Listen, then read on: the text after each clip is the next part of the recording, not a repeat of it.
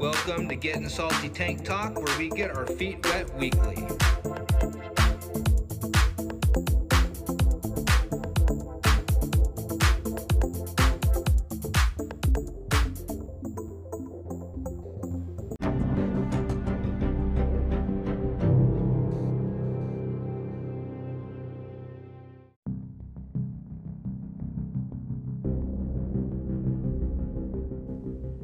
Looking like a flower plucked straight from a colorful spring garden, zoanthids are probably one of the most common corals in the saltwater hobby today. Now, there are three types of zoanthids, and they are explained as follows. First, we have zoanthus. These are the prized polyps that year after year remain incredibly popular in the fish keeping hobby. There are many different striking color patterns. Next, we have Palythoa. Different than zoanthus, their mouth is a slit rather than round. This animal tends to grow in dome shaped colonies, and while still popular, their numbers in no way come close to the captive owned zoanthids on the market. Finally, that brings us to Protopalythoa. These guys do not tend to live in large colonies like the other zoanthids, but instead tend to live alone. Feel free to see the links in the episode description for more information. Now, for our purposes in this episode, we will be discussing zoanthus, but from here on, I will be referring to them in general as zoanthids or zoas. Zoanthids are colonial animals with multiple individual polyps attached to a piece of live rock. They do best in clusters rather than on their own while having no problem growing over and around obstacles. They will reproduce easily in the reef aquarium by budding, which is splitting off a portion of their base or mouth to form a new polyp which will ultimately increase the overall size of the mother colony. That last two facts should leave beginner and expert as well aware that it is common to receive a rock that is not completely covered in polyps. However, under the right conditions, they will quickly spread across this and surrounding rocks in the aquarium. Of course, there are always exceptions to the rule, as some zoanthids grow very, very slow. Some of these slow growing gems are actually considered the pricier specimens due to their select availability.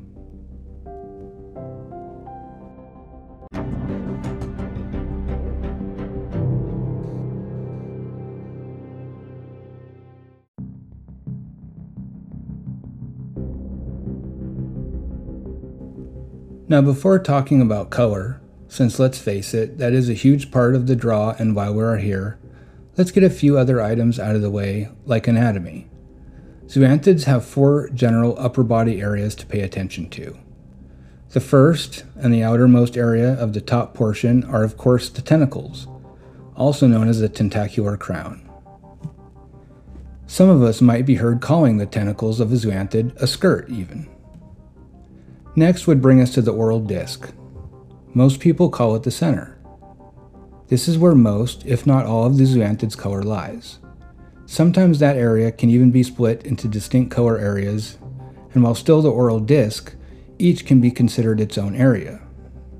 So that brings us to a possible third section that showcases an increased amount of ongoing color, a decreased amount of ongoing color, or a completely new color altogether.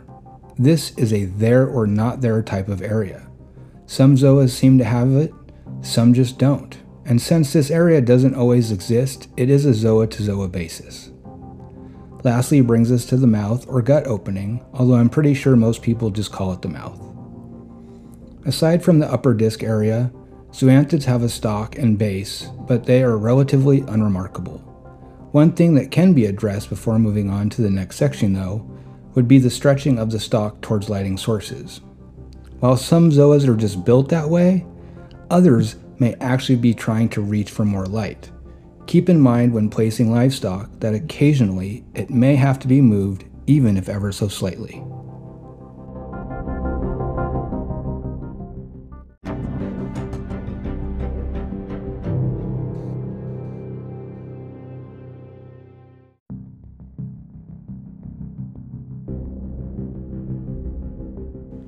Zoanthids absolutely have the ability to sting other polyps and corals as well. That sting comes directly from the tentacles. Now, while the sting is not particularly strong, They do sometimes get considered as semi aggressive, but normally only because they need some space between their colony and that of any neighbors so that they don't crowd them out. A healthy and fast growing zoanthid colony can very easily choke out neighboring corals or even take over the spots where those corals had planned to grow out to. They are easy to maintain, however, and can even be removed or fragged, which is short for fragmented, with a little practice and patience in the right setting, which makes them a great choice for beginner reef aquarists. Zoanthids do on average require a higher level of lighting combined with medium water movement within the aquarium.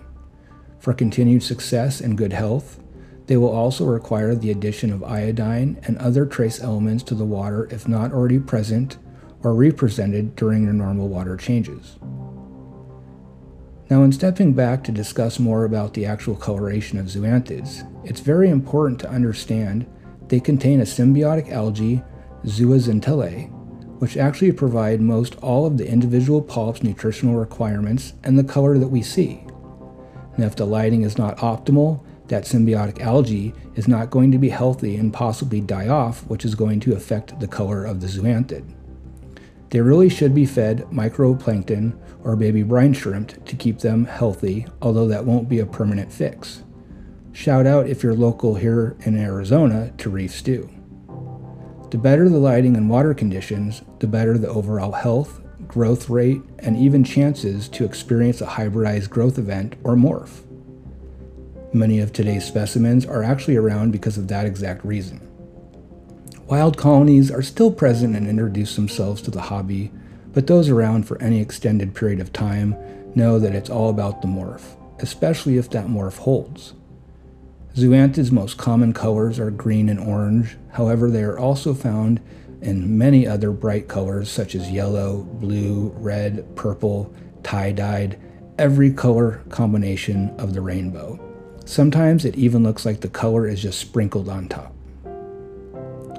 This is Drew Daly with Getting Salty Tank Talk. I hope you enjoyed our deep dive around zoanthids, and don't forget to see any links in the episode description for more info. Thanks again.